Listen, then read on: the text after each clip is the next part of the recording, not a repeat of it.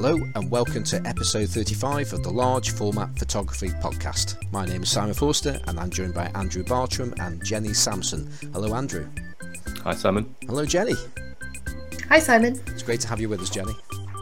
Thanks for having me. Right, well, first of all, let's get going, and the first thing I want to do is to say thank you to Andre Dominguez for being with us last week. That was a I say last week, it was 2 weeks ago, but that was a really enjoyable show where Andre came on as a semi-noob and asked lots of questions, and we had help from a distinguished panel of previous guests and enthusiasts. So thank you again, Andre, and thank you all to everybody else that came along to help out on that one as well. And just as a point of note, some people are still waiting. I say some people, I don't know, perhaps nobody, but somebody might be waiting to see that show appear on YouTube, because we did actually record that as a video, but there's been a few hiccups along the way, so that show will go out when we get the chance. So and we'll put a note up in the Facebook and on our Instagram feed as well when that goes live.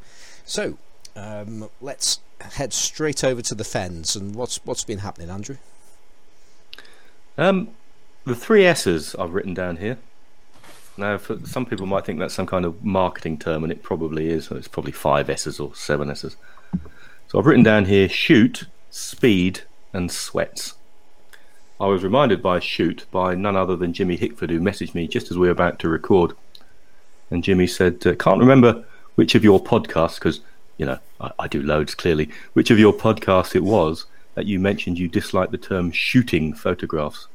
And he says, I just saw this on another friend's page, and he points me to a photographer who I had heard of, but I hear of so many photographers and I forget them. But I don't know if Simon or Jenny, you've heard of Marketa Luskavova, Czech photographer. She, Wikipedia says, she's a Czech photographer known for a series of photographs taken in Slovakia, Britain and elsewhere, considered one of the best Czech social photographers to date.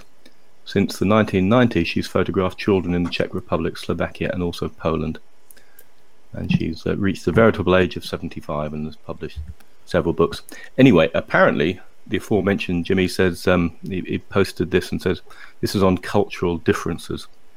In the Czech, this is what Marketa said, in the Czech language, the verb to photograph means to immortalize.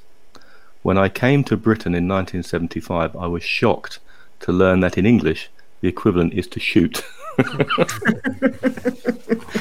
Well, you know, take photographs. Anyway, whether you say shooting or taking, I think it's horrible. I really think it's horrible. So when I say making a photograph, I'm not being pretentious. It's just because I can't think of another verb to use. Because I think shooting is just horrible. And taking, it's all one way, isn't it? It's either, you know what I mean? Am I just being old and grumpy, Jenny? Well, I can't help but I do use the term shoot, but I am also, I've become very aware of some photographic communities changing that language, because it is. It's not really a positive word. And for me, as a wet plate collodion photographer, I do make pictures. So absolutely, I try to, yeah. So I have been using that word more and more often, because it is what I do. I make them. Yeah. Well, you know, I share work on social media and you know, Instagram and all those other places in our Facebook group. But much of it, in fact, the majority of it is scanned prints, which I've made, you know? So it's a process, isn't it? And anyway, that's the first of the S's. This isn't all about me, of course, as we know. I was just going to say, while you're on that subject there, it definitely was our show. And yes. And I can't remember, I'm racking my brain. I'm not sure if it was the Jack Lowe show or not. Possibly, maybe. Yes, I think it was Jack. Yeah, the other wet collodion photographer. And because I think you said making, and I think Jack picked up on it, and he did, there was a big discussion, and I was very very quiet in the background because I used the word shoot all the time, and I just sat back on that and I listened to it. And I was thinking, I'm not going to say that, or I'm going to try not to say that ever again. And do you know what really annoys me as well? And you know, on one of the groups I'm part of, which is a great group, and the guys are all great in it. Well, mostly anyway. There's nearly always a post, and it's meant in the best possible, you know, community spirit. There's that word again. Yeah. What are we all shooting this weekend? And I just put my head in my hands. I thought, oh no. So then I'll say, see, I'm in the darkroom with some foam of paper, and then I've got this hashtag now, which is shoot less, print more. But I think I'm just gonna lose followers if I carry on like this. I actually posted once on Instagram, and I said something to the effect of, I was at a skate park, and I said something to the effect of, I'm shooting lots of girls today. A friend of mine texted me very soon after I posted and said, are you sure you want to say what you said? Yeah. I'm like, oh, what are you talking about? I have no idea. And I looked at it. I'm like, oh, okay. It said really innocently, isn't it? Of course, we know that, but it just, I find I get irritated by lots of things as I get older. Yeah, and language is changing. The meaning of words is changing, and it can have an effect.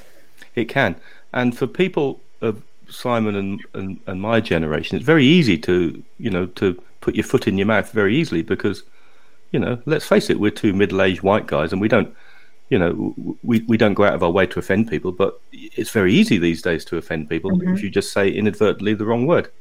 My daughter picks me up all the time. She's, she's very much into mental health issues. She's trained to be a social worker, and sometimes I say things just to kind of, poke, just to get a bit of a reaction. But if I say something inadvertently, she says, "Dad, you can't say that."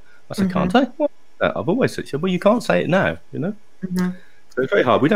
People aren't generally, folk are really nice, and they don't go out of their way to offend others, do they?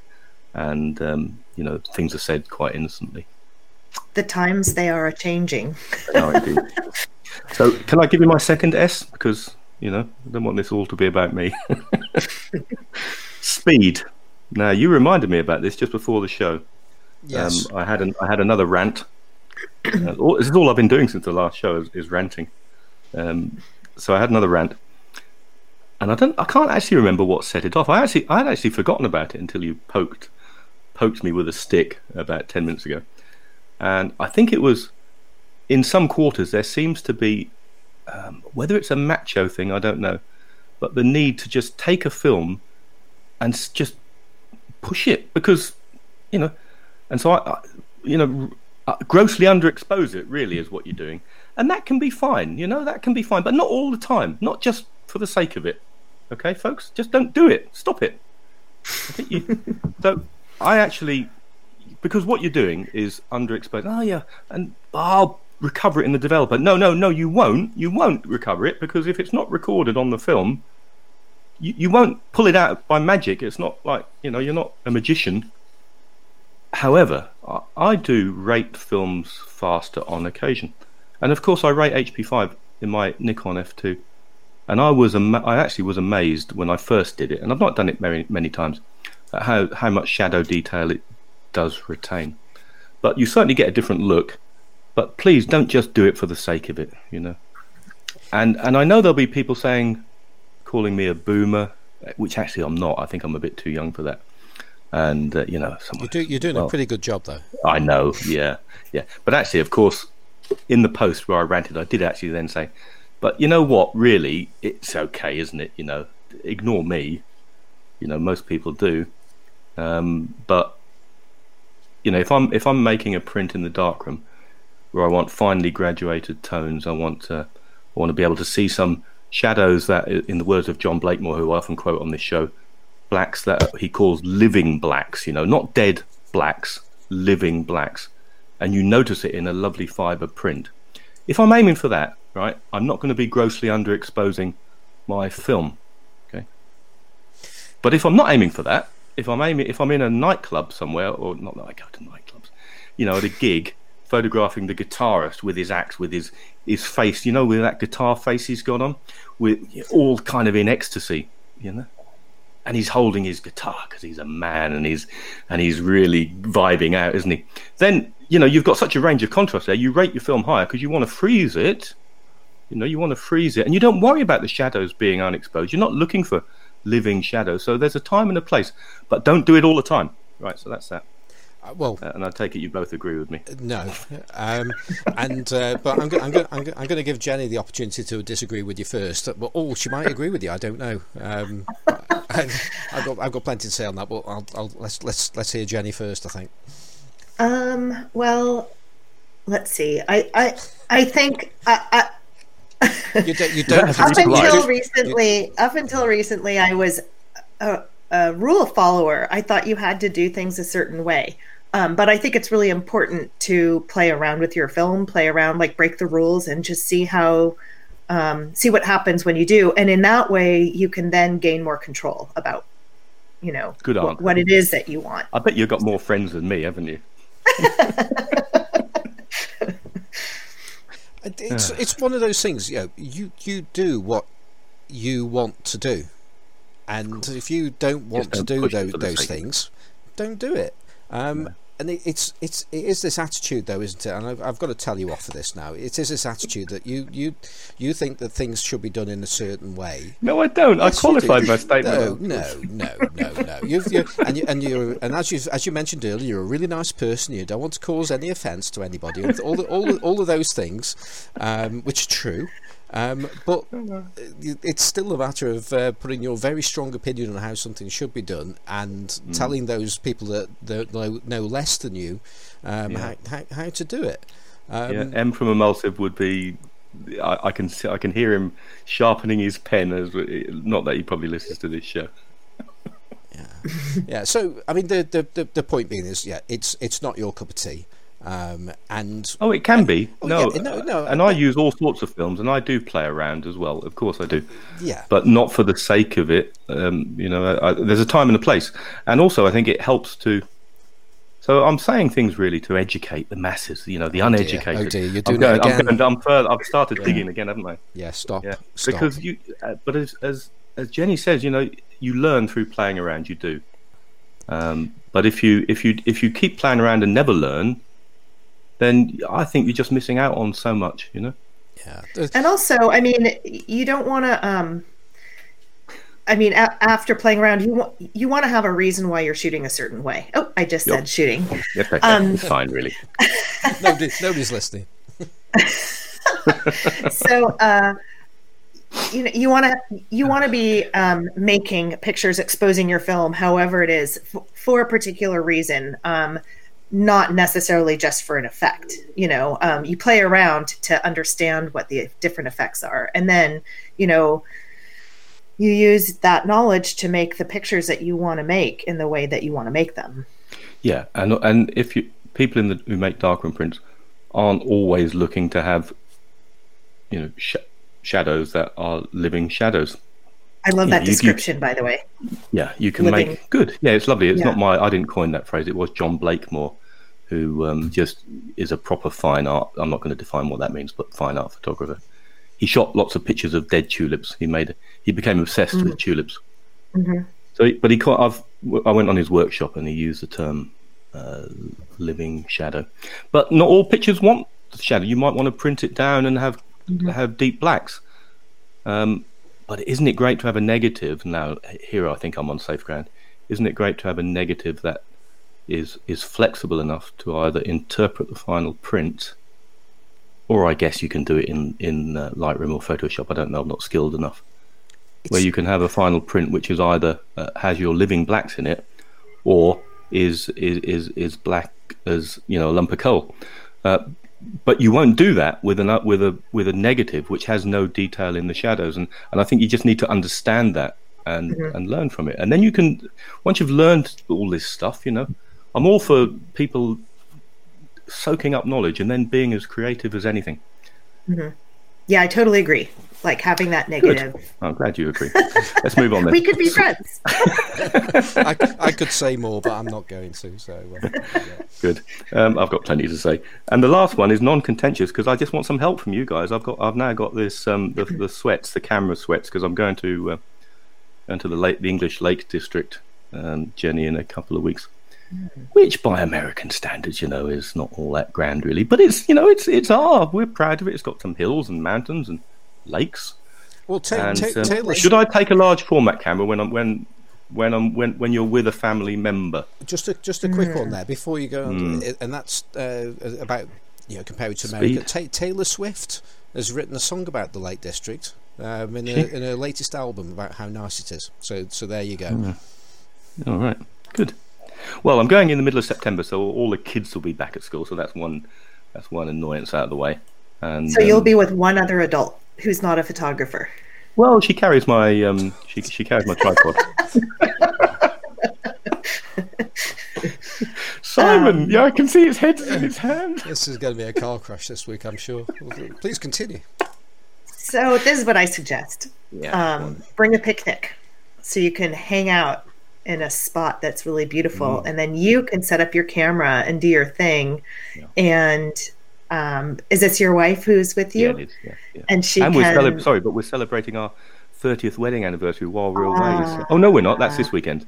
So I've got it wrong. So forget that. Rewind. We're not celebrating our 30th. I was going to say, if you are, then don't bring it. No, that's this weekend. We're away this weekend, and I'm not taking it then. I am taking another camera, but not large one. So I think that's really good advice. Take a picnic and pretend that you've arranged this trip to these standing stones or to this. So you love it here, Julie. You know, this is just look. You take a poetry book. You know, who was a poet who wrote about the Lake District.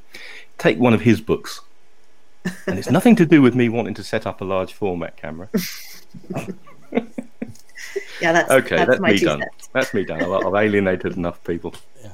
Okay. For several shows. Right, well, it's your fault. Anyway, I'd forgotten about that shoot rant. Not shoot rant, speed rant. Well then. Until you reminded me about it. You deliberately set me up, Forster. Well, you did say a few days ago, well, actually, that was in your original tweet. If Simon will let me talk about it. Well, I'll just careful what you wish for. Yeah.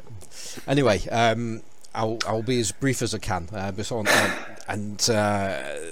What have I been up to? I've been printing things, and on the subject of printing things, that means with the 3D printer, and that's actually the noise that you can hear in the background, which I'm sorry, it's just going there, and it's just going to drone away, possibly for the length of this podcast. It may stop a little bit before, but I'm actually printing large format things, so I think it is actually allowed, because I've currently on the printer at the moment there are two 7x5 or 5x7, whichever way we say it these days, dark slides being printed for Steve Lloyd of Chroma Camera, so they're going to be going on to his that extension that we talked about this last time, didn't we, in the with Andre, because Steve Lloyd was part of the panel of experts that we had, and we had a little chat about his carbon adventure and how it can be it's like a modular system, and it allows although it's a 4x5 camera, it will allow 5x7 backs on it and things like that. Yeah, so, that's amazing, isn't it? It is, and and they're the things that I print for him, and so there's a few of those that are going to be going off to some customers quite soon by the looks of it. So that's all good. And you're printing a dark slide, is that what you said? Yeah, 3D printer. So the dark slide is actually plastic, and Steve's design it's pretty damn clever actually. It's very simple. If you've never seen anything like it before, you're thinking, oh, well done, Steve. That was really good. But you know, Steve will freely admit that he's copied a design that's about 120 years old, because the old. Well, you'll be familiar with these actually. Dark slides, the wooden dark slides that you would get for plate cameras, they would pull out part way and then they fold back on themselves, or some of them do at least anyway. And that's the principle of these. So although they're plastic, they've got cutaways on them, so they've got deliberate weak points. And then he uses a certain kind of vinyl that goes on one side of them, so it gives the flexibility some strength. And the other parts actually he's building holders as well, but that's not this is more about the back of the camera. But these actually I'm not entirely sure what these are actually for, actually, because I know he's doing the dark slides for plates. For the film, for the plate holder. Yeah. He's, slide in there. Yeah, but I'm not entirely sure that's what these are for. I don't know. The background to this, Jenny, is there was a Kickstarter which was launched, I don't know, a year, 18 months ago? Yeah, about a year ago. And it was a joint venture between Steve Lloyd, who runs Chroma Camera, and I've forgotten his name. Help me out. Jason Lane. Who makes the brilliant J Lane Driveways, of which I didn't get time to tell you about that, which would have probably been better, safer ground for me than talk about the three S's.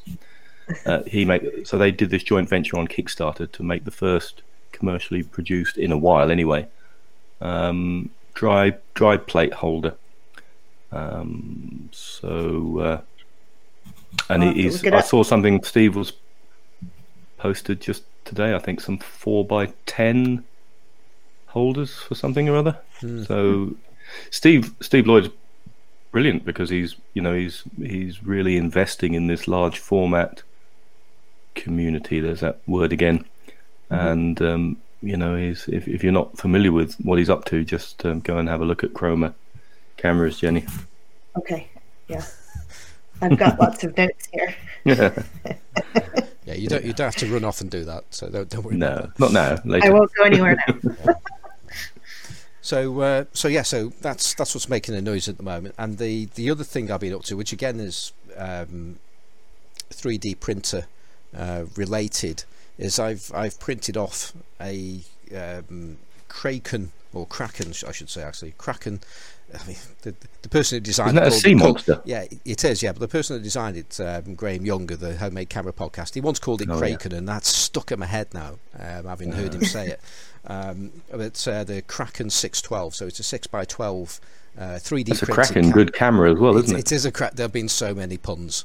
I thought I was being original then. No, not even close. Because on one of the episodes of the Homemade Camera Podcast, they were talking about durability of these printed cameras, and Graham was saying that I fell over and landed on it as I fell down into a pit or something on those lines.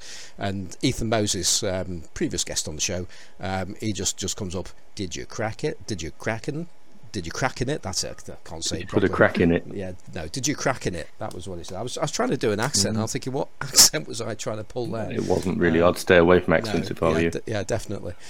So, but the connection with large format there is 6x12 is, well, it's certainly a long format for 120 film, but to get coverage of that, you really need to have a large format lens.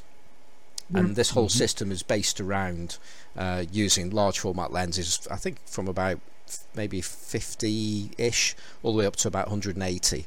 And the camera stays the same, and what you do, you just build or print a different size cone for the lens to sit on, and then you've got a what they call a focusing helicoid to get your focus distance right.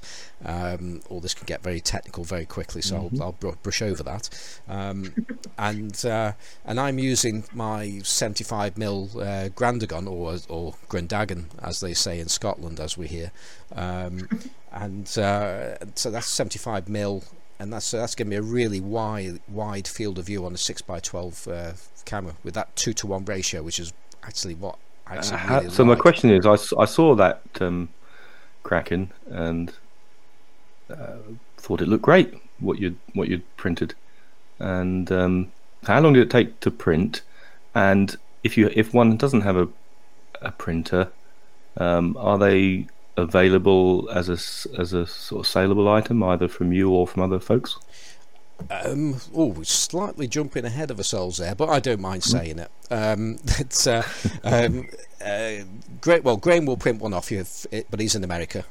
But if you're in Europe and because things coming over from the States is always going to be expensive with of course import duties and taxes and so on. I'm in discussion with Graham at the moment about actually producing these cameras over here. But it's a tricky thing to work out their price and things like that, because it does take a long time to build these. And at the end of the day, I have a small 3D printing business, and if I'm printing those, then I'm not printing other things to make money. So it's a case of it's finding the balance. It's an opportunity cost, really, that you've got to take into account, isn't it? Exactly. So cost of what you could be doing in that time to make money while it's churning out a cracking camera. Exactly. But I do want to do it because it's cracking. Yeah. So. Well, you just need to invest in, get your 3D printer to print more 3D printers. That's it. I'm reading a science fiction book at the moment where it's blowing my mind, but they've actually, these little replicants are colonizing the universe and using the materials they find around planets to scavenge and build more of themselves, and also build more 3D printers. And I suppose it's all possible in the future. Yeah. So why not? So that's me. So Jenny, what have you been up to? Well, let's see. I've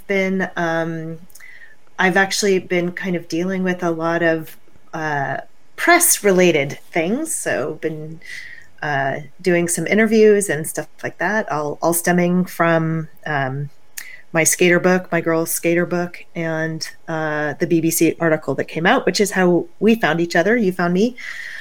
So I've been working on that. I've also been playing around with lumen prints, which I had never played around with before, but during the shelter-in-place time and my local photography community, there's been a lot of sharing of that kind of thing. So I live in Berkeley, California, across the bay from San Francisco. My darkroom is in San Francisco. I went over there and brought a bunch of old photography paper back and started making some lumen prints, experimenting with that while I'm stuck at home doing other photography things.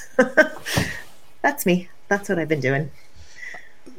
Keeping busy. Yeah, I was going to say, this is where Andrew normally would start talking now, because I know nothing about lumen prints, but I know Andrew does. Well, are you talking about laying things on paper, or are you talking about using a lumen box type camera?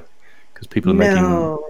the other way. And I didn't know what they were either. Sorry. Yeah, I had no idea what they were, but people were making them and making lumen print postcards and sending them. And I signed up. I asked one of the photographers who lives in the area. I sent her my address and she sent me one. And so I started Googling it, like, what the hell is this? And they're just, I was just sticking leaves and flowers and things on paper and putting a piece of glass on top. And I started with just some RC paper that I had at home. I had some Ilford RC, and I had some Kodak color RC. I had taken a color printing class years ago, and just had the paper left over. So I first experimented with those two papers, and it was super fun. And so easy, and I could do other things at the same time. It's not like I had to hang out with it outside. I just put it outside and then continued on my day indoors and would look at it, see how it goes, and then just stick it in the fixer and then wash it. That was it. It seemed so easy. So with the black and white paper, do you get colors like you do with doing, if you do a solargraph in a tin can? You get you just put normal black and white paper in, but you get weird colors. Yeah, you do get weird colors. They're really beautiful. I mean, purples and oranges and stuff like that. But then you stick it in the fixer and it changes. Okay. So I need What does it change to when you put it in the fixer? What happens to it? It changes to more of, well, let's see. The unexposed part is white and a little orange, and then the exposed part is. It's almost like the white of a tintype, which is not white. It's kind of a grayish. Yeah. And then the color paper was more blue. The exposed part was more blue. and purple. And then when I fixed it, oh my gosh, where is it? It got a little more dull. And I saw some people documenting their lumen prints before fixing them because the color changes were so dramatic. I haven't really done much of that yet because I'm too new to it. I was afraid that I was going to ruin the print if I waited too much longer before putting it in the fixer. So. And are you using some kind of printing frame with a hinge back so you can check the progress like you would do with, you know? I've done a little bit of that. Some printing. I started just by taking a piece of cardboard, putting some of the oregano that's growing in my yard, and then putting a piece of glass on top of it, and that was it. Like super simple, yep. You know. And then I how did sorry to I'm being nosy now. How did you judge how long to in those early experiments? How long to do it for? Expose it for? I based it a little bit on just research. Some people were saying it took a few hours. So because it was RC paper, I didn't really care too much about it. You know, it's not that expensive. I've had it for so long. And so I just let it sit for a few hours. I could kind of look, I just looked, I didn't peel back anything. I just looked at it and took a chance. Yeah. Then when I went to my dark room in the city and brought back this old paper. So I should preface this by saying I use a dark room in the city that my dad built before I was born. And fantastic. There's tons of his old paper there. And some of it is fogged, can't use it, which I also read about with lumen prints. You can use fogged paper and you can make lumen prints and it's fine. So I thought, oh, this is great. It's a box of 300 sheets of 11 by 14 Kodak fiber paper. It weighs about 30 pounds. It's so heavy. And I was like, oh, this is awesome. I can just play around. There's so much of this paper. And so, and there was other nice old paper, some Agfa and stuff like that. And I do have an 8x10, what do you call it? The printout frame. Yep. And so with that one, I did check it because the paper I was using is more valuable and I didn't want to mess it up. I didn't want to risk throwing it away, you know. And then I just made a judgment, you know, I'd peel it back, I'd look, put it back out again. I mean, it can take a long time, hours and hours in the bright sun. And then depending what it is that you're printing, it sweats and there's condensation in there, and that can have an effect on the lumen print as well. So some people sprinkle a bit of water to, I think, accentuate that effect. Mm-hmm. Sure. Yeah. Have you heard? There's another interesting. You've just got my mind going now. I've got a book somewhere which documents all these different processes. I think it's called Arthrotype, but I might have slightly got it wrong. And this is.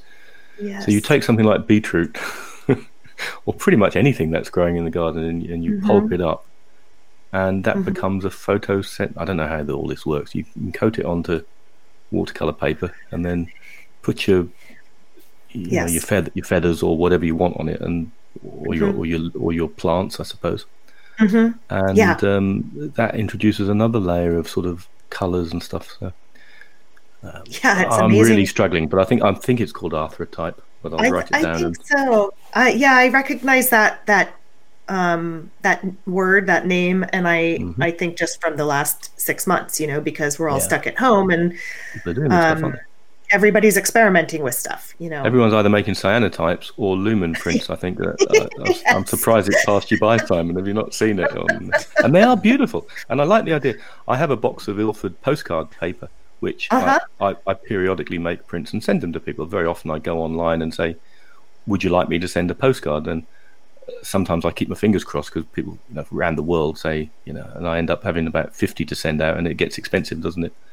That is exactly what is happening here, especially because our postal service needs business. And so everybody's like, send postcards. Yeah. And I actually just went to buy some Ilford postcard paper, the same that you're talking about, and my local photo store was sold out, so I had to pre-order it because everyone is doing that right now. Yeah. It's great stuff, and there are little postcard exchanges running online. You can, if you're not in one, you can start your own, and it's they're lovely things to do. And I regularly make postcard prints and post them to people. But it didn't occur to me to put some leaves or flowers on them and make some lumen prints. I might try that if we ever see the sun again over here. Yeah, well, maybe you just leave it out for a week. And eventually the UVs will... Well, I've got a UV, for when I occasionally do salt printing, a UV light source, so I could do that. Sure, yeah. That would work, wouldn't it? Yeah, absolutely. Mm. Yeah, it's funny, I had these dried grass seeds in a bowl for years that I was going to make tintypes of, and I ended up making lumen prints with them instead, years later. People have found so many ways during the lockdown period, which really isn't over, because we're seeing increases in all these infection rates all over the world, aren't we? So people have still got to be careful, and some people just go crazy when they can't interact in the way they'd normally do. So some artistic outlet as simple as laying flowers on a piece of card and getting a basic photographic fixer, because that's all you need, I guess, isn't it? It's so true. I mean, don't fix it. Sorry, or don't fix it. And if you want to preserve those colors, just scan it and accept it's a ephemeral thing, and it's going to fade away. And that's part of the art as well, isn't it? Yeah, I'll try that next time. I'll just do it with the RC paper. Or you can just send a blank card through the post. Here's a really easy way, okay? A blank card through the post, and then you write on the back and say, here's my lovely lumen print. I didn't fix it because I love the colours. And they get it at the other end and say, well, nothing. I must have faded in the post. There you go. That's an easy way to do a lumen print. Pure photo geek humour right there. That's great. Well, that's probably a good time to... this will be a relatively short introduction, but let's introduce our guest as properly as we can. So welcome again to the podcast, Jenny. Thank you. And you've already done my introduction for me already, and that is I was, as I usually do, on the BBC. .co.uk website, which is like one of the first places I go in the morning to find out what's been going on in the world. And I was searching on there. I'm not sure if it was a front page thing or whether it was just a side article down the side. But my eye, as anybody that listens to this podcast, will be drawn to a large format photograph, no matter where it is, especially if it's in a place where it sort of like doesn't belong. And I could see a large format photograph, and not only that, it wasn't just any large format photograph. It was a wet plate collodion shot. Shot! No, it wasn't a shot. It was an image. It was a beautifully made image, and rated at 64,000 ISO as well. Yeah, I bet. Yes, just because you can. And let's put another layer of collodion on it and make it faster. Yeah, and so.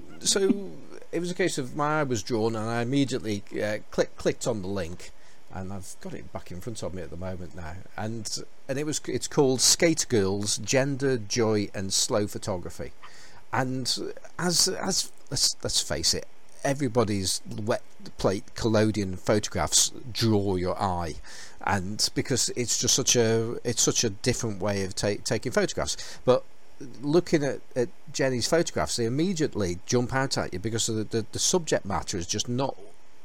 I mean, is there a stereotypical wet plate image? I don't certainly in the modern world. I don't think so. But certainly when I looked at Jenny's images and skater girls, and also like the way that the portraits are taken, it was there's just. Apart from like the subject matter being different, just the way the photographs are look and the way that the people are posed, there's also something.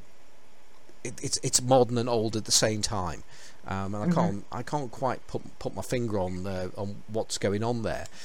But digging into this a little bit more, Jenny was born in California, in San Francisco, and as we've already heard now, she's moved over the bridge and in Berkeley.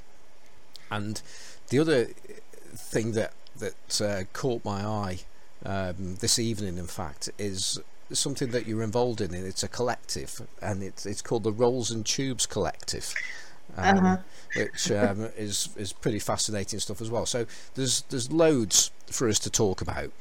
But first of all, let's do the obligatory first question. Could you tell us a bit about yourself, so that our listeners that don't know you already can work out who you are, how you got here, and how on earth you ended up taking pictures of skater girls with wet collodion? Sure. Well, I was born and raised in San Francisco. I'm a third generation San Franciscan, fifth generation Californian. I've got photography in my blood. My first cousin twice removed, my grandmother's first cousin, Alma Levinson, was part of the F-64 group. Ooh, I recognize that name. That's amazing. Yeah, yes. And I when I was in college, my parents were realizing that I was really taking seriously photography, and Alma was old and not well, and so I did get a chance to meet her before she passed away. I really wish I had known her earlier and just kind of known more about that, but you know, such is life. Her work is incredible, and anyway, so I've been making pictures for a very long time. I learned as a child to process film and make prints in grammar school, and I always loved it. My dad always had a camera. We had family slideshow nights. We had family movie nights, Super 8, and it was just it was always part of my life. My dad always had a camera. We would travel, we would camp. He always was taking pictures. And so my brother, who's about 3 years older, got into photography in school, and I just wanted to be like him also. So it just was always something I was interested in doing. And I, although I took courses in school, I was a psychobiology major instead, because I didn't think I was allowed to be a quote unquote artist. What's psychobiology? Sorry, psychobiology is it is the biological side of psychology, so it has a lot to do with the chemistry in the brain and how that affects behavior. Yeah. And it was just fascinating and interesting. I liked science, I liked chemistry and all that stuff. So it allowed me to do that, all the while taking pictures and living in the darkroom while I was in college. Mm-hmm. And then after school, I just continued shooting and bought taking pictures. I got my first medium format camera. And so started making square pictures and just continued on, had jobs here and there, whatever, but always photography was in the background. And I would and then my dad also, I think right after college, introduced me to the darkroom that he built before I was born. And so it's a darkroom I still use to this day. It's in the basement of a 4-unit apartment building in the city, and it's a teeny tiny little dark room in there. I use his enlarger, all of his paper. I mean, I've of course added to the paper stock, but you know, there were receipts from Adolf Gasser's, which was the photography supply store I used as well. His were from the 60s. So it just, I just continued doing that alongside having regular jobs and stuff like that. I continued with black and white photography until about 2007. I started thinking about other ways of making pictures, whether it was, I took a color printing class, actually. I took a platinum palladium course. I took copper plate class. I just was trying to kind of expand my photographic horizons. Digital was coming into play, but it was never something I was interested in. And then I took a wet plate clothing class. I saw a tintype at Rayko Photo Center, which is no longer with us, in San Francisco. It was a fantastic photography center that had exhibition space and a digital lab, wet labs, color and black and white, and just a fantastic community of people. And I would print there because my little darkroom, I can't print anything bigger than 11 by 14. So when I was printing 16 by 20, I was doing that at Rayko. I also learned how to make mural prints there by projecting onto the wall. And I saw a contemporary tintype there. And I had never seen one before. I didn't even really know what they were. I had seen them in museums, but I saw this contemporary one made in the studio with flash, and it was so cool. I mean, it was holographic, tactile, just really beautiful. And so I signed up and I immediately was hooked. And I,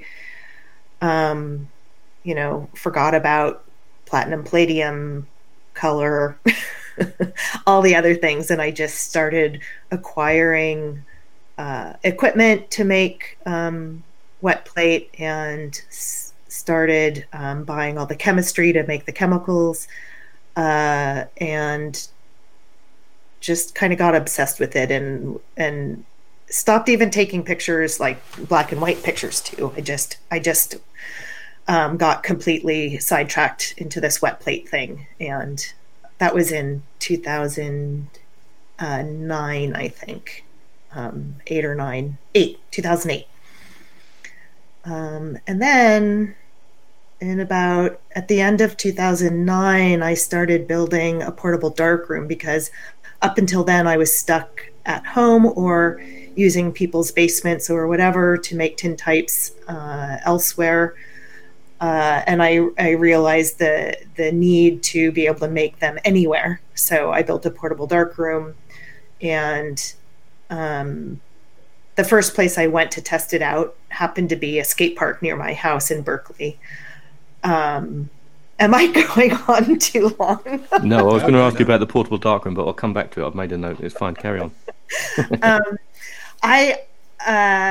So I went to this skate park near my house, and I made a few portraits, and I immediately was like, okay, yeah, this is awesome. This is like way beyond anything I could have imagined it was going to be. I had, years before, I had been interested in photographing skateboarders, but I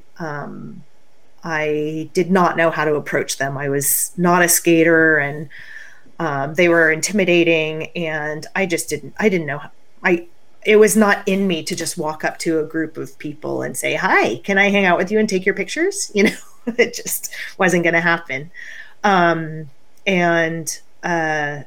when I built the dark room and went there, I made these portraits, and they were portraits unlike I ever had really made in the past. When I was shooting film, I photographed very much on the fly, and I was focused very much on gesture and posture, not a traditional portrait.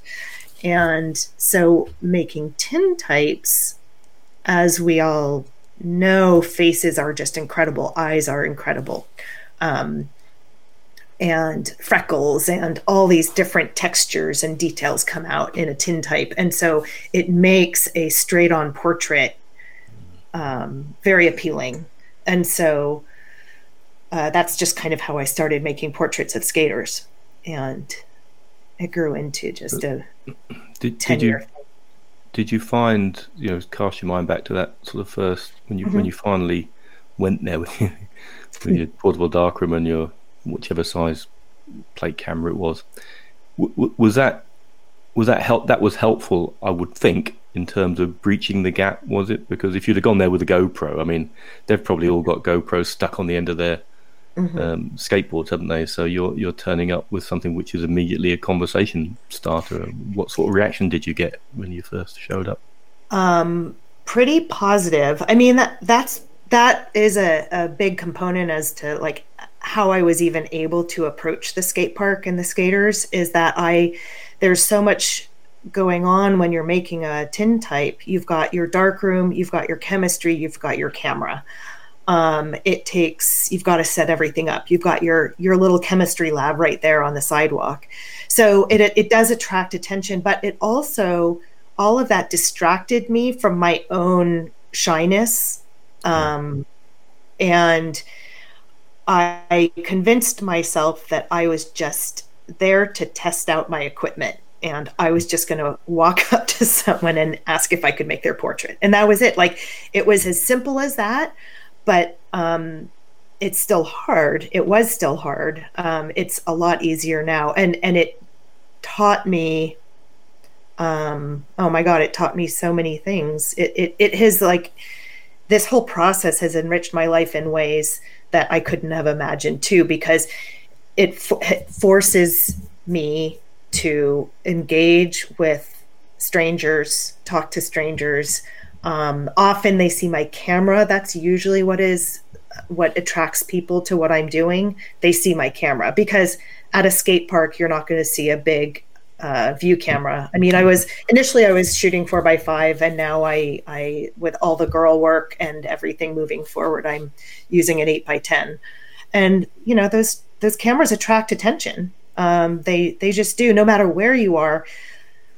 And with skaters, you know, most of them really only know digital or phones. You know, they're not used to seeing analog photography, and nobody's used to seeing wet plate out at a skate park. You know, you can watch your face appear, and it blows everybody away. Are you inviting your subject into your little crack den? Because I'm assuming you're wearing your Breaking Bad mask, are you, at this time when you're in? Actually, I don't wear a mask. Do you not? I don't wear a mask. So when I was making 4x5 tintypes, my darkroom was a little box. It's about 3 feet wide, 1 foot deep, and about a foot and a half, 2 feet high. I prop the lid open. I have a black piece of fabric that I tape to the box, and I just nestle under. And I'm kneeling on the ground. So I'm just tucked in there. And then when it comes time to fix, I come out of there and I fix everything out in the open. So, and now for the 8x10 work, I have, my darkroom is, I can stand in there. It's a 4 by 4 foot by 4 foot by 8 foot tent. And I don't bring people in there. It's pretty tight. But I do also, I still fix outdoors. I develop the plate, I wash it, and then I come outside and I fix it outside in the daylight. So the person who I photographed or anyone who's around can watch the fixing, the clearing of the plate, which is truly like the magical part of the process. That's where things reveal. I know, I mean, I've only dabbled around with dry plates, but and I'm doing that under a red light, but I could probably turn the light on, I guess, but I haven't done so. But you can see that clearing process, can't you? It's interesting. Oh God, it's just incredible. I mean, it really is what hooked me. When I took the class at Rayko Photo Center, I remember standing in the darkroom. We were in a group darkroom and watching that plate clear. And I literally was jumping up and down. Nobody else was. I was like, what is your problem? It just blew me away. It was so beautiful. And it uncovered this secret thing that happens in the developing tank that we don't get to see when we're processing film. And I loved it. The magic. So your darkroom, portable darkroom, I was imagining something in a trailer or like a a camper van or something, mm-hmm. Mm-hmm. But is this something that you're having to erect on location?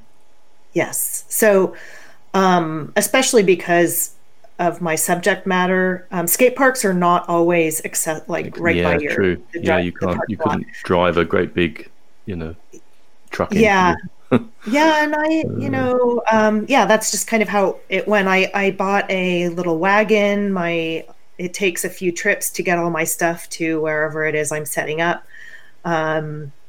It would be a whole lot easier to work out of my car or a trailer, but then I can't get to where I need to be. And sure, yeah. And also with photographing skateboarders, the experience is not. It's not immediate. It's not, I can go there and hang out for 6 hours and nothing will happen. Either no one's there or it's hard to garner attention. Skaters are there to skate. I always hope that they'll see my camera and come up to me. How can they not? They're really they're pretty focused on what it is they're doing. I mean, sometimes they're just hanging out, shooting the shit and whatever, but they'll look at me, but they won't come and talk to me. They're shy too. That's the whole thing. It's it's not an easy thing necessarily to just walk up to someone and be like, "Hey, can I take your picture?" They found their little subcultures and we found our little subcultures, and it's a lot easier to interact within your own little world, isn't it, than having to break out of that subculture. Mm-hmm. Yeah. Yeah, for sure. I mean, it has become easier. I have had to get over these hurdles of just being shy and not being able to walk up to somebody and say that. But in fact, that works really well. You can walk up to a group of people and say hi. and also, as I made more and more tintypes, I could show them what I was doing. And generally, anyone who saw one would say, "Yeah, let's do it. Oh, I have a friend over there. Let me get them." So sometimes it would. When you first went there, was it your intention to actually make photos of the girls that are there, the women that are there skating, or is it a case of that's a location I want to go to, and this is just something that happened? Because I've just going back to the BBC report, it suggested that you were amazed by how many women there actually were there. So was that a deliberate thing, or was that just a coincidental? It was coincidental. So I started photographing skateboarders in 2010, and I would just go to any skate park. I didn't really want to go to super, super popular big ones. People would say, "Oh, you should go to Venice in LA." And I really just wanted to go to neighborhood skate parks, and just photograph anyone who was skating there, guys or girls. It didn't matter to me. So the first book, Skaters, is anyone. It's not guy skaters, it's just skaters, and there may be five or six female skaters in that book. And as I mentioned in the BBC article, when I was finishing up deadlines for that book, I was at a skate park in Emeryville, which is near Berkeley, and there just happened to be this group of girls there, and I was super psyched because I was always really happy to see women skating, girls, women, because they weren't as common. I did not come upon as many of them. And skaters are badass. And so to see a girl skater, it just, I know it is an intimidating environment, anyway. And, it can be tough, or it actually used to be more tough, I think, in the 90s. The skater landscape has changed a lot over the years, but I just, I think they just were super cool, to me. And so anyway, I saw this group of girls, and it happened to be a day that was actually really, really challenging for me. I set up. It was, I think, the second time I had set up at that skate park. I had had a really good experience the first time. And so my confidence level was pretty good when I set up. But then when I was there, like nothing was happening. Nobody would pay any attention to me. I couldn't get anybody's eye contact. It was just challenging. And I started going down this spiral. And then I saw this group of girls and they weren't paying attention to me either. I always think, oh, I'm a girl, they're girls, we're going to notice each other, it's going to be perfect, you know, but it just isn't that way necessarily. And so I was about to actually pack everything up and go home. It was one of those moments that was not very pretty inside my head. And I finally was like, all right, Jenny, like, this is your job. If you don't do this, what the hell are you doing? You know, so I got my book, because I had a book dummy at the time. I marched across the skate park. I had to walk through it. I went to where the pool was, and they were all looking down into the pool watching skaters, and I just walked up to them and was like, hi, with a big smile, because I'm a smiley person. And they turn around, huge smiles. They were just amazing. I talked to them for a minute, and they all followed me back to my darkroom, my camera. I made photographs of all of them, tintypes. I mean, one of them, her name's Eulalia. I remember she said she hates having her picture taken. She just gets really insecure and self-conscious. And I made it so easy for her, which made me feel so good, because I want everyone to feel comfortable. They have to be themselves and comfortable in order to sit in front of a camera for 5 minutes. You know, that's not how long it takes to take the picture, but to set it up and all that, you know, it can be a little disconcerting to sit in front of a giant camera for a long time. So that was very encouraging. But they also told me about this organization called Skate Like a Girl that I had never heard of. And Skate Like a Girl was having some event in Santa Rosa in the coming month. And so I looked them up and I ended up going to that event. And it was all about girl skaters. They were showing a movie, a film called, I think it was called Quit Your Day Job, starring a bunch of girl skaters, pro girl skaters. And I mean, it was, all of that was just a huge turning point for me, because I just didn't know that they were around. I was just going to say, because it sounds as if like a light bulb went on, and mm-hmm. This is, I mean, was it as clear as that? Is this is it? This is what I need to do next. Did that just happen to you? It was immediate. It was immediate when I was photographing those girls and they told me about the organization. I was like, because I knew if I just continued doing what I was doing, it's so few and far between I would come upon girls. And it is, you know, it's hours and hours spent at skate parks. And and so when I found out about this and they could be accessible to me in a more concentrated way, I mean, I immediately was like, all right, as soon as I get this book done, I am only going to shoot girls. Oh, there I said it. I'm only going to make portraits of the girls. Because at that point, I knew more about skateboarding than a lot of my non-skateboard community, world, family knew, and I didn't know about them. So, and I had even looked them up to try to find out more about them. And I don't know if I was entering in the wrong Google searches or what, but it was there. It was just hard to find what I was hoping to find. You know, Thrasher focuses so much on the guys. They in the history of Thrasher, I think they've had girls on 3 covers. What Thrasher? Sorry. Thrasher is a skateboarding magazine. Okay. Probably one of the most famous ones, and the one that is still alive and strong. I know a lot about skateboarding as a non-skater. I know a lot about skateboarding now. Is that, but, that's very much focuses on the sort of male-dominated world of skateboarding, which is what a lot of us think about, to be honest, isn't it? Really? Exactly. Yeah. But they are focusing more on female skaters, but it's still, it's still really male dominated.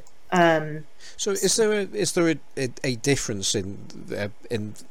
I mean, there's obviously differences there, but the world of female skating and male skating. I mean, it's probably easier for us. I mean, it's got to be said. Yeah, the majority of people listening to this podcast are male, but and so therefore we can potentially identify with what the male skater world might be like. How does the female skater world differ from the male? That's a good question. The girl skater world is, it is a really open, supportive, positive world. It is all of the organizations that I've gotten to know pretty well. They are very much interested in making sure that skateboarding is accessible to everyone, to marginalized groups of all sorts, to everyone. I've never been around such a positive community in my life, I don't think. And there's a lot of really empowered, strong young women in their 20s who are heading stuff up, and it's like, man, I mean, I was not there in my 20s at all. If I had this kind of a community, I don't know, who knows? Like, it just it's super inspiring. So, I mean, skaters are skaters, whether you're a guy or a girl. Like, ultimately, they're having fun. They're taking they're taking chances, they're getting hurt, they're falling, and they're having loads of fun, and they're traveling all over the place. They've got their little posses, their skate teams and stuff like that. There's a lot of similarities between the guys and the girls. It's just that the girls haven't had a voice really as much as the guys. And I mean, that voice is definitely getting louder, and there has been more attention paid to them over the last like 3 years. It's kind of interesting to see how much the girl skater world has changed just in the time that I started focusing on them. There's been a huge shift. I don't know if that answered your question. You didn't actually mention the word testosterone, because young 20-year-old testosterone-driven males, there's going to be a difference, isn't there? I would have thought. Or is that too simplistic? Well, I mean, I don't know. I still feel like, in a sense, it's very similar, because, I mean, historically, girls have, like, the historical skateboarding thing is, it's tough. It's a guy thing. You're going to get hurt. It's not safe. Historically, especially from the 90s, like, kind of, am I allowed to swear? It depends on how bad you are, really, but I might bleep. They could be total assholes, okay. And scary and not nice. But you know what? Girls can be like that too. But also, skateboarding as a whole is not like that as much anymore. I mean, it has become a very accepting and supportive community, and in a way, it always has been. It's just it has been intimidating for guys and for girls to enter. But yeah, I mean, the stuff I see the girls do, maybe they're not going as high as the guys, but they are still shredding and getting hurt and doing things that personally I would be so afraid to do. They're fearless. They're all fearless. Skaters are fearless, period. you know, guy or girl, testosterone or not. the images that people can see just on this BBC post, which is just a small selection, you know, the body of work. I've just, all the time you've been talking, I've been staring at just at the headline ones, which is just under the top. It's the Jasmine and Amelia, and they're just such powerful. You know, their inner strength and their, you know, their characters just shine through. And I think Simon was alluding to this right at the beginning. It was like this is like a blending. They're almost like wet plate collodion, you know, modern photographs, aren't they? You know, we're used to seeing people having to stare into the camera with a clamp behind their neck for you know, a minute or two. But these are, you know, are you giving them any direction at all? I mean, what sort of what led that picture of? I presume it's Jasmine on the left, the one who's seated. Yes. You know, I mean, it's such a dignified, powerful photograph. I mean. Oh my God! Yeah. Oh, I mean, you must be. She must love it for a start, and you must be so. To produce something like that is just incredible. Yeah, I mean, what sort of direction would you give these girls when you're to make a picture like that? So, ladies, I mentioned this earlier. What's like the most important thing for me is that my subject is comfortable physically and emotionally. Yeah. Because otherwise it just simply, it won't work. You have to be still for a long period of time. I don't use the neck clamps or whatever. This is, I actually did just get one earlier this year, but it's really heavy. And one more thing to carry around with me is just can't, not looking forward to that. But I talk to them. I let them know what I'm doing. I ask them if they have ideas of how they want to stand or sit, that they can do anything they want as long as they can be still. Some people have ideas and they want to do, you know, a certain thing. And other times they'll say, I'll say, I can tell you what to do, or if you have an idea, you know, we can work on it together. So they are very collaborative. I just talk them through the whole way. I tell them, you know, to keep breathing. I tell them to keep blinking. Because the exposures are about, well, the shortest exposure is maybe a second or two. Usually they're around 3 or 4. And I just talk to them throughout the whole process. I'll say, keep blinking, you know, because you can blink a million times and it doesn't show up. I'm just, from experience, I know this. The one on the left, Jasmine, that one truly blew me away, because that particular one, she had just finished competing. She was exhausted. I was using a reflector. She was really sensitive to the light. I also tell my subjects to close their eyes until the last second, because I think that just helps relax people. Some people are totally comfortable in front of the camera. It doesn't matter. Like, they don't need any help at all. Some people just don't, like, you can tell that they're a little uncomfortable. So, and also, I don't want them to get that weird starry eye thing. So I just tell them to close their eyes until we're ready, because it takes me a long time to get ready. We set up the shot while the plate is sensitizing in the darkroom in the silver, and then I'll go load the plate. I'll tell them they can relax. I'll go load the plate and come back, and then I have to do a final focus. So there's a long waiting time for them. And if I have them just sit there breathing with their eyes closed, they don't have to focus on the camera or how they look or whatever. They can just kind of get comfortable in their body, in their mind. So with Jasmine, I had a reflector going. She was very sensitive to the light, and I just told her to keep her eyes closed until the very last second. So as I'm opening the dark slide, I said, okay, open your eyes. And she could barely open her eyes. It was very strange. And I was like, oh no, I don't know what's going to happen, you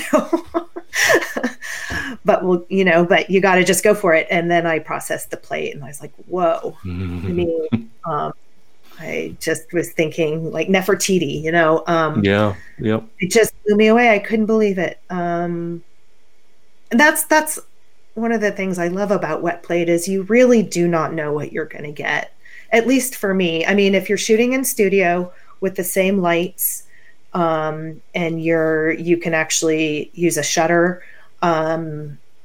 you can have an idea of what things are going to look like. Although everybody looks a little different. I mean, that's the other beauty of wet plate, but outdoors at skate parks, wherever I am, with different people hanging around, with different types of people, subjects, you just never really know how the plate's going to come out. And I am always something always surprises me or shocks me. I mean, still. And Jasmine was one of those. I couldn't believe it. I just lucked out. And then Amelia, I just love this one of Amelia. Just the shadow, you know, her arm, the shadow against the wall, the texture, her expression. I mean, God, there's just so much like pride and power and just determination in there. I just love it. Yeah. Yeah. You know, I think they're the two. I mean, they're all brilliant, but these two, and there's a reason I suspect the editors put them at the top, is because the both of them, in their sort of different ways, are both such powerful images. And as I stare into the eyes of Amelia, yeah, I mean, she's it's going eating into your soul almost, isn't it? With saying, "Well, this is who I am."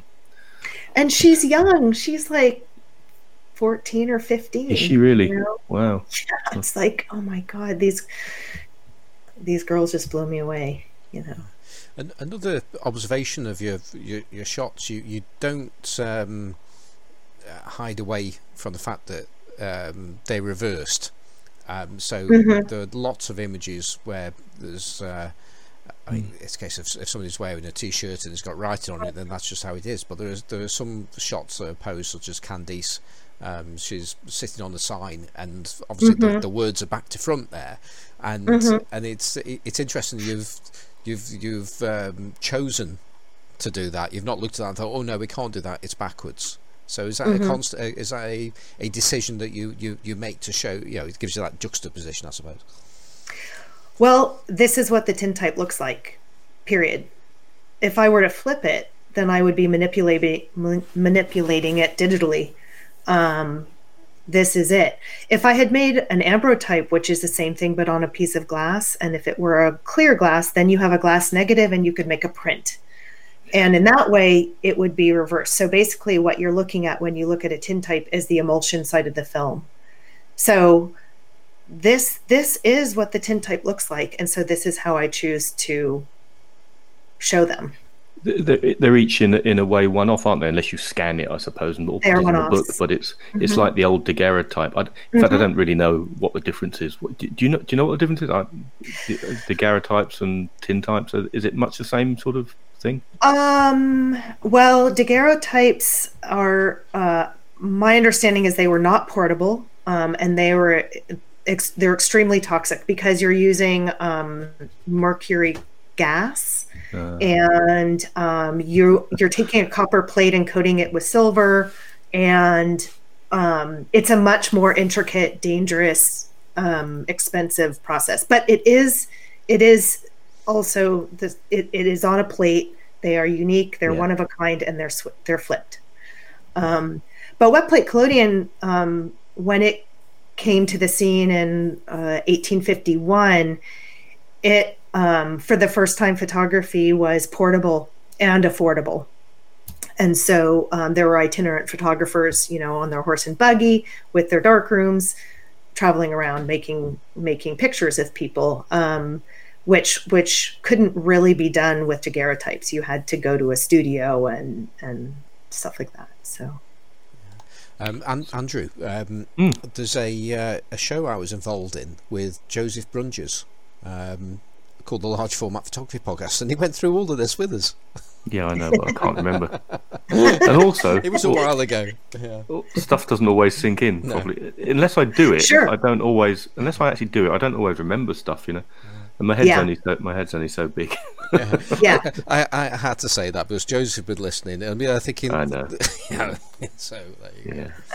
I think more than one person have explained it to us. But my before you debunked me there, someone might just be listening to this show and not listen to anyone else. You know, so why wouldn't you just repeat stuff like this? The fact that I actually can't remember it, and if you tell me enough times, it might eventually sink in. You understand it, and you hear somebody else talk about it, you can kind of follow along differently, and sometimes you just pick up on little details that may have been overlooked. Yeah, once we've had about 1,000 wet plate collodion guests on, I'll probably get it. But really, what we need to do, Simon, is go to visit our friend Dave Shrimpton. And he can show us, can't he? Well, and then I'll remember. And that's exactly what's going to be happening sometime in September as well, isn't it? So we are going to have a go at this ourselves, Jenny. And good. And bring your skateboards. No. Do you still have them? No. I do. Well, it's at my dad's house because he tends to use it for. Or whenever he's moving things around the house, I can put them on the skateboard and steer. I've just got to imagine of your father. That's how he broke his leg a couple of years ago when you were just on your skateboard in the lounge. Oh, they're great for moving furniture, skateboards. They're absolutely excellent.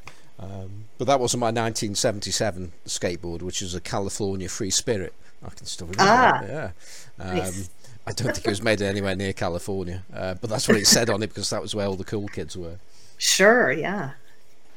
So Jenny, Simon a little while ago, right, I think either on air or off air, I've actually forgotten now what was on and what was off, it all blends into one, mentioned something else you're involved in, the Rolls and Tubes Collective. Now, Simon's clearly done his research because he knows what this is, but I've got no idea, so what's all that about?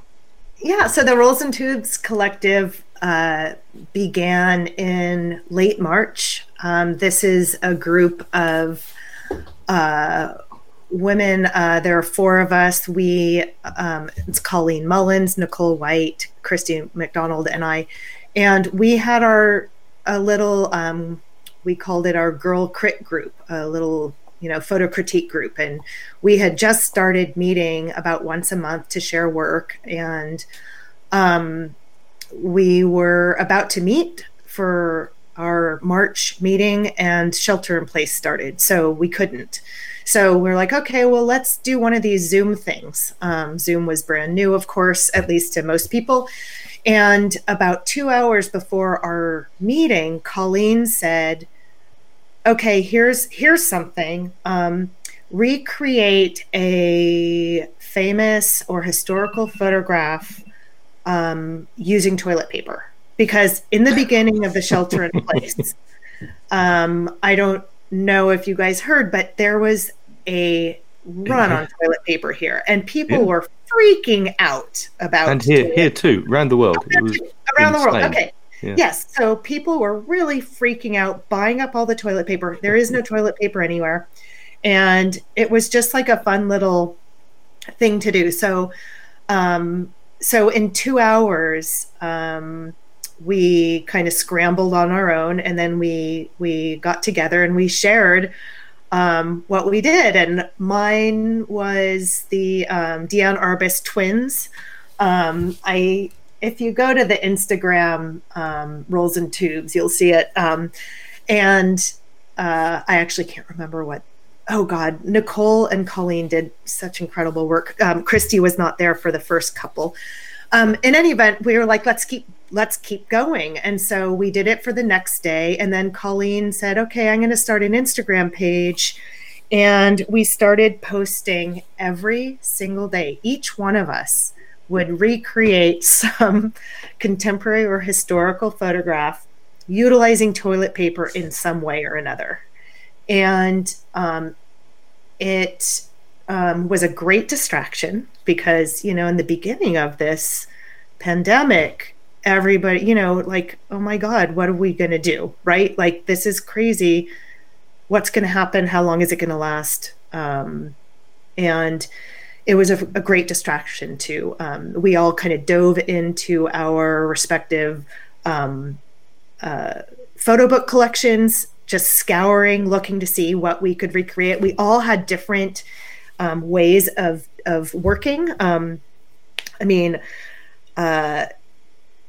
Some of us shoot film, some digital, some wet plate. And so we were all coming at it from our own personal experiences and methods. And I ended up doing mainly, I would build little dioramas or whatever using toilet paper. Other members would, create something, but then work it in Photoshop or whatever. Like, we just had different ways of making the work, and it just continued. Eventually we were like, okay, I can't do this every day. I literally can't do anything else besides this. And I have stuff I have to do.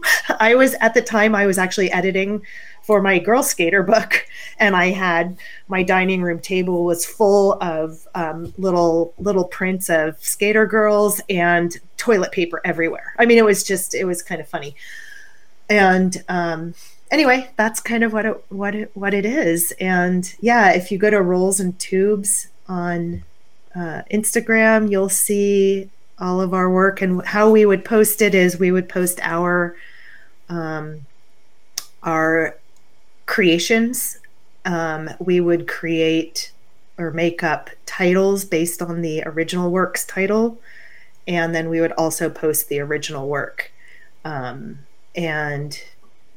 it kind of became like an education in the history of photography too, because we all were finding different photographers, different images to that were inspiring us, and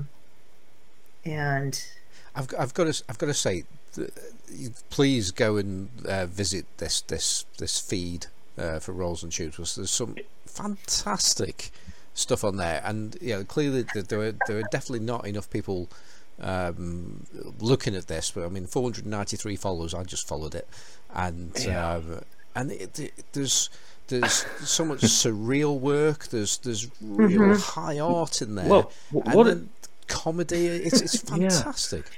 But Simon, what it is, I was just going through them, and I could recognise three of them. I thought, yeah, I know who that is. Obviously, Elliot Erwitt with a dog, and then was that yours? The toilet roll. But it's great fun to go through it and just see how many you can guess, or not guess, but recognise. The one with the toilet rolls in the basket, which was originally eggs, I think, and I can't remember, that was someone like, maybe it would have been Edward Weston or someone, I don't know, I can't honestly remember. That one.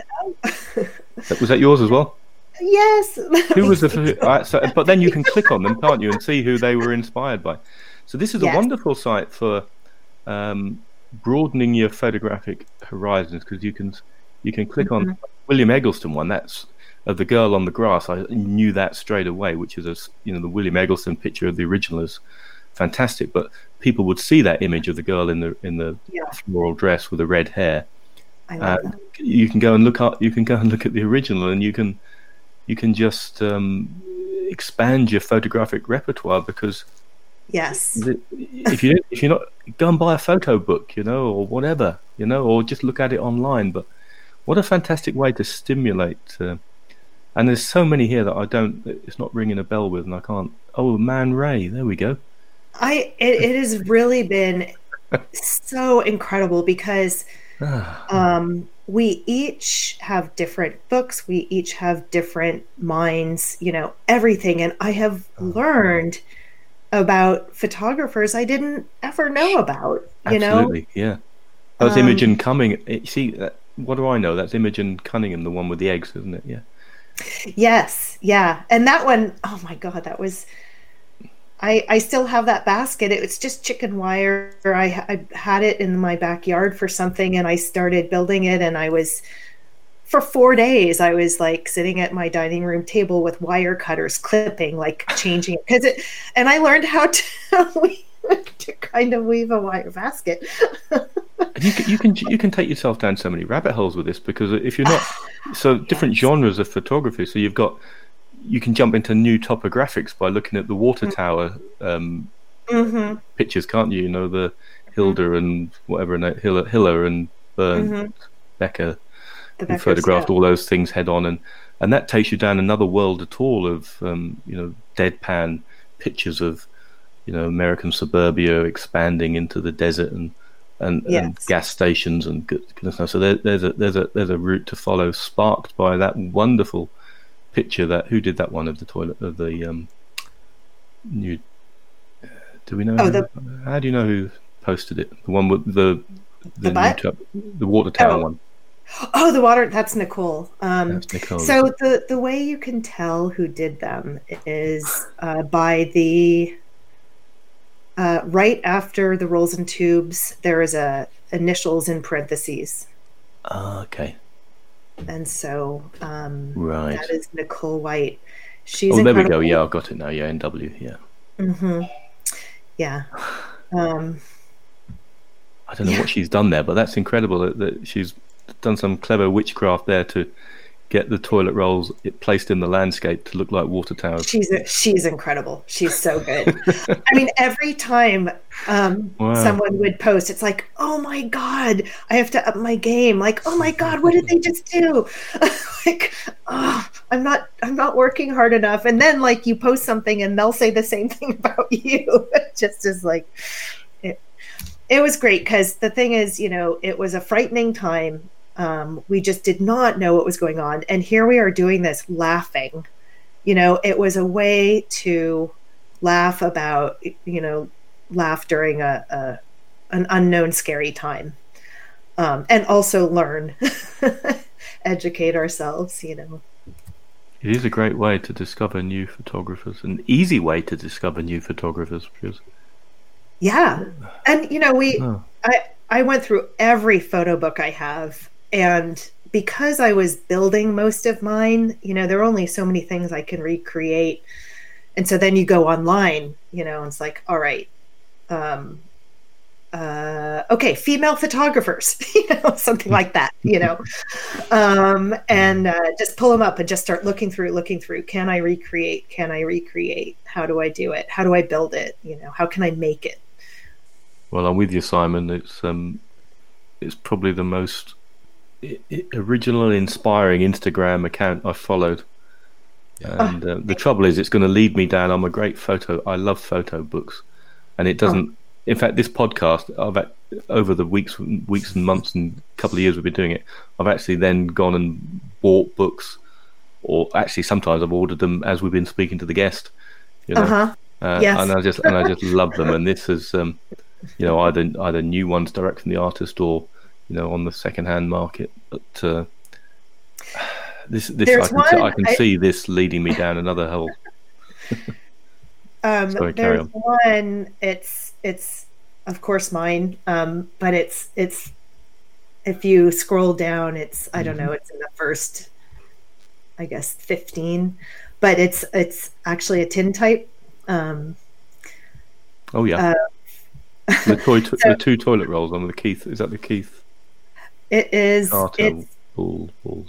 It's Anthony. It's after Anthony Berger's portrait of Lincoln, tintype portrait of Lincoln, and I was leading. I was like, I have to make a tintype of something, and I'm trying to figure out what it is. So I built this bust of a toilet paper Lincoln, and then I made a tintype of it. And I was quite proud of that one. an amazing collection of work there, and because we're starting to wind things down. But there was we were chatting earlier, and you mentioned a friend of yours that does something very, very interesting with making lenses. Yes, my friend Eric Mathy. It's Eric with a K. he makes dollar bill lenses. I thought it might be up your alley. Oh, yes. His website is ericmathy.com, M-A-T-H-Y. And yeah, he builds his lenses. He's also an avid cyclist, and he has gone on cycling trips with his dollar bill lenses. And he is really a sweet guy, super chatty, super interesting, super positive. And actually, I think there is a documentary on him that is going to be shown at the Independent Film Festival in San Francisco. I'm trying to find where it is. But in any event, if you do go to his website, there is under current projects, there's a page on $1 at a time. I think that one discusses his dollar bill lenses. Is he attaching those to cameras he's made himself, or large format cameras, or medium format cameras? Or medium and large. He uses a piece of cardboard as the lens board. He has during this time actually built a camera also, but he is definitely, he just like creates stuff. And actually I took a little workshop with him and built a lens as well. I keep forgetting to make a tintype with it, but I have made a tintype with one of his lenses before. I'm not actually on his page, but I googled him, and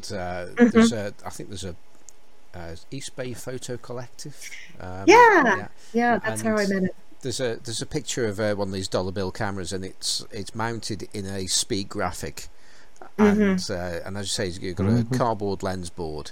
But I mean, the whole lot. It looks beyond homemade, and it amuses me that is marked. He's gone to the effort of marking where the centre of the lens board, and then just stuffed this this note in there, as if like it really mattered whether it was in the middle or not. I love that. Yeah, it's pretty awesome. No, I think he's definitely somebody that we need to find out a little bit more about. Right, Jenny, it's been absolutely fantastic having you with us. Oh, thank you so much. It's been such a pleasure. I've really enjoyed it. Yeah.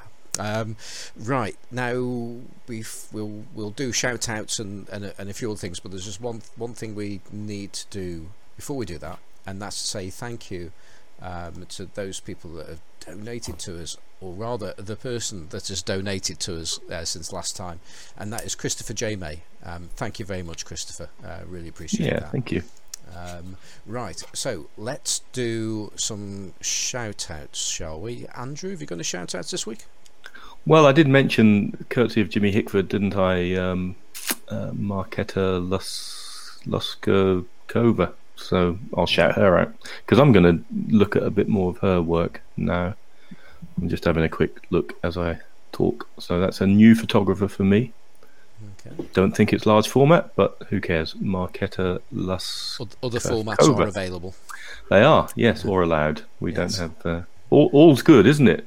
All's good, whatever. Yeah. Whether you want to push film, pull it. You've seen whether you want to whether you want to scratch it. Whether you want to set a fire to it, if that fits in with your vision, then it's all good. You were almost doing well then, and there you go. Jenny, I mean, you've just had one shout out. Have you got any other shout outs? I'm going to shout out for Skate Like a Girl. Yes.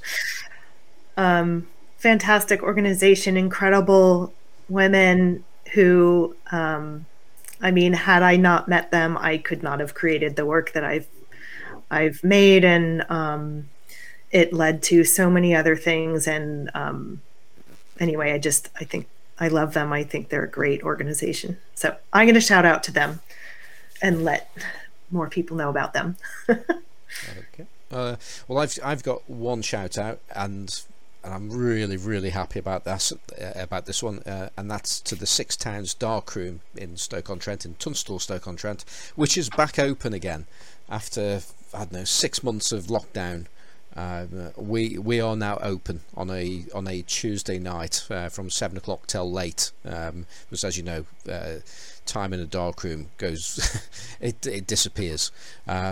So if anybody fancies coming down and joining us on a Tuesday night, get in touch with me, either via Twitter or the email address that's going to be given at the end of the show, or Instagram. Get in touch with me first. Then the reason why I say that, apart from the fact you don't know where it is, the other one is we've got restrictions on numbers, so we don't want any more than 6 people in the club. And by the way, the club isn't just a dark room. There's a studio there, and there's plenty of space to actually socially distance, sitting there with your mask on, and just talk about stuff, really. But there's also a dark room with several enlarges, including a 5x7 enlarger that was donated to us by Stephen Segersby. So thank you again for that one, Stephen. So absolutely delighted that's back open. So yeah, get in touch with me if you want to come along and say hello to us. Right. So Jenny, you've got a book coming out. Yes, it's called Skater Girls. Daylight Books is publishing this book for me, and it is due out in September. I'm just thrilled, and if anyone is interested in purchasing, you can do that through my website, jennysampson.com. You can also ask your local bookstore to carry it. There is distribution in Northern Europe and in England and UK and all that. And also Amazon. I like to support independent bookstores, though. And so anyway, those are all the different ways you can get it. And let's see, what else? Instagram. You're on Instagram, aren't you? Yeah. Instagram, Jenny Sampson Photography. Mm-hmm. And... Are you on Twitter or Facebook or anywhere else? I am on, I actually just joined Twitter, but I don't really know very much about it. It's funny, when the BBC article came out, my cousin emailed me. She saw it before I did. And then my other cousin said, "You're trending on Twitter." I don't know what that means. What do I do? So anyway, he guided me through. I opened up a Twitter account, but I don't know what to do with it. So, and then Facebook, I am on Facebook, Jenny Sampson. I don't think it's public. I probably should make a Jenny Sampson. If it's a private account, it's a private account. It's just more about if you had a dedicated site to your work, as more so than just being on there. Yeah, I think Instagram is the best place, and my website. Yeah, jennysampson.com is the website, and Jenny Sampson Photography is the Instagram. Well, if you are on Facebook, and I'm glad Simon clarified it that you are, even if it's perhaps in a low key way.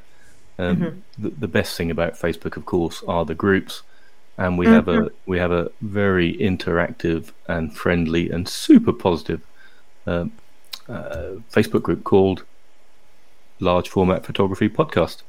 And funnily enough, I will. And if you want to hunt that out, and I probably can't invite you because can you only invite friends? I don't know how that works, but you can apply to join. You have to ask a question, and depending on how you answer it, Jenny, we may or may not let you in. Large Format Photography. Large Photography Format Podcast, and the post that's sitting right at the top is the link to your BBC website that I shared earlier while we were chatting.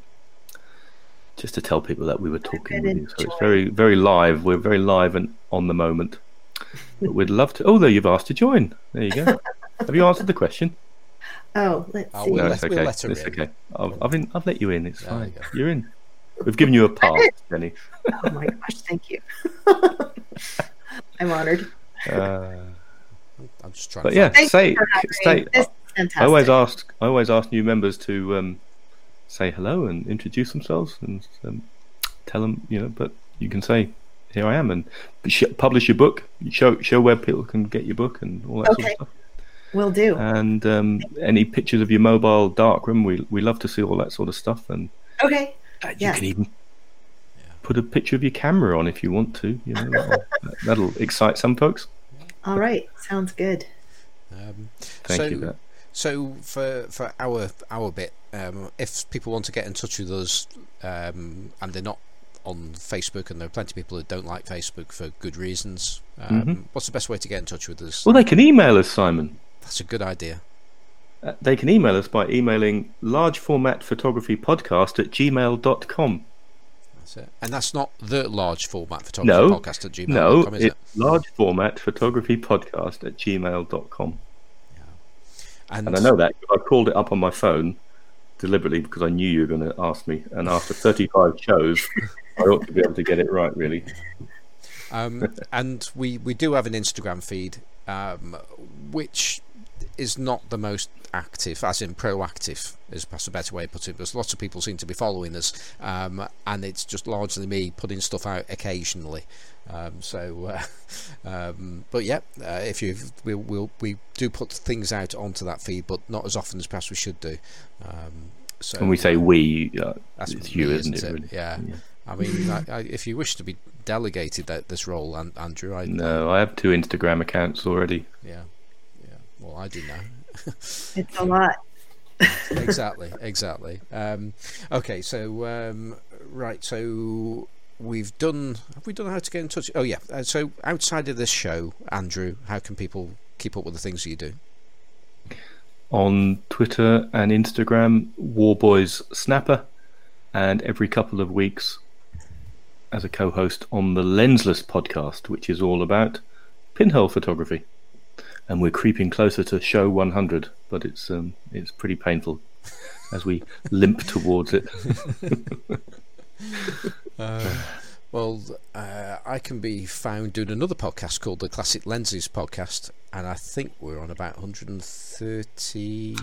No, we haven't done that. 128 we've done. Well, you've kept that going weekly. I mean, we did it weekly for about a year and a half, and then. It's good on you for keeping it going weekly, but 2 weeks is pretty regular for us now. Yeah, it fell down a bit over lockdown. Yeah, lots of things going on. Or if you can get Johnny out of bed, he seems to be asleep all the time. So. Yeah, and bad things going on in Hong Kong and things like that. Yeah, absolutely. So there's that. I'm on Twitter as Simon4. That's FOR. I'm on Instagram as Simon Forster Photographic, which is also the name of my website. I've been making things for Hamish Gill's Pixelator. I saw that. That's that slide. You can now go to Simon's website and either download for free through Thingiverse, whatever that is, his little insert for scanning slides on the Pixelator, or he'll sell you one for £10,000. Yeah, maybe less, but not much. But it looks great. It looks very professional. I don't know. I don't mean to sound surprised, but it really does.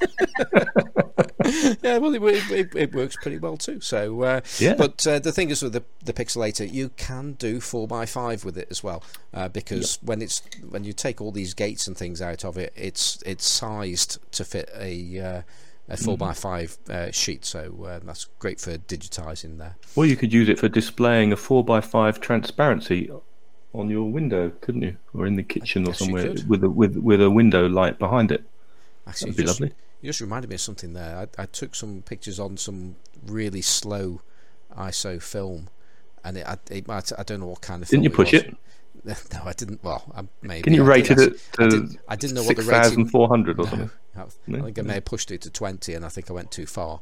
But what I particularly liked about it was I actually just liked looking at the negative. It was just a beautiful negative, and I think when I tried to, I haven't tried to print it, but when I scanned it I just prefer the look of the negative as it is.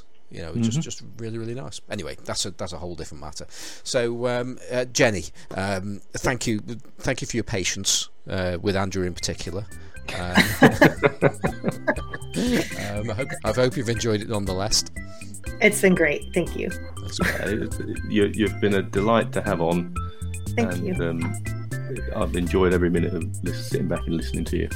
And I think it'll give some hope and some solace for those folks. And I know there are a lot out there who just struggle with taking pictures of strangers, which is effectively what you're doing. Yeah. So it's very easy, folks. Just take a darkroom to out into the streets and a large format camera, and all your problems are solved. Exactly. Exactly. Okay, so I hope you've enjoyed listening to this week's show, and we'll be back in a fortnight. So goodbye. Bye. Bye.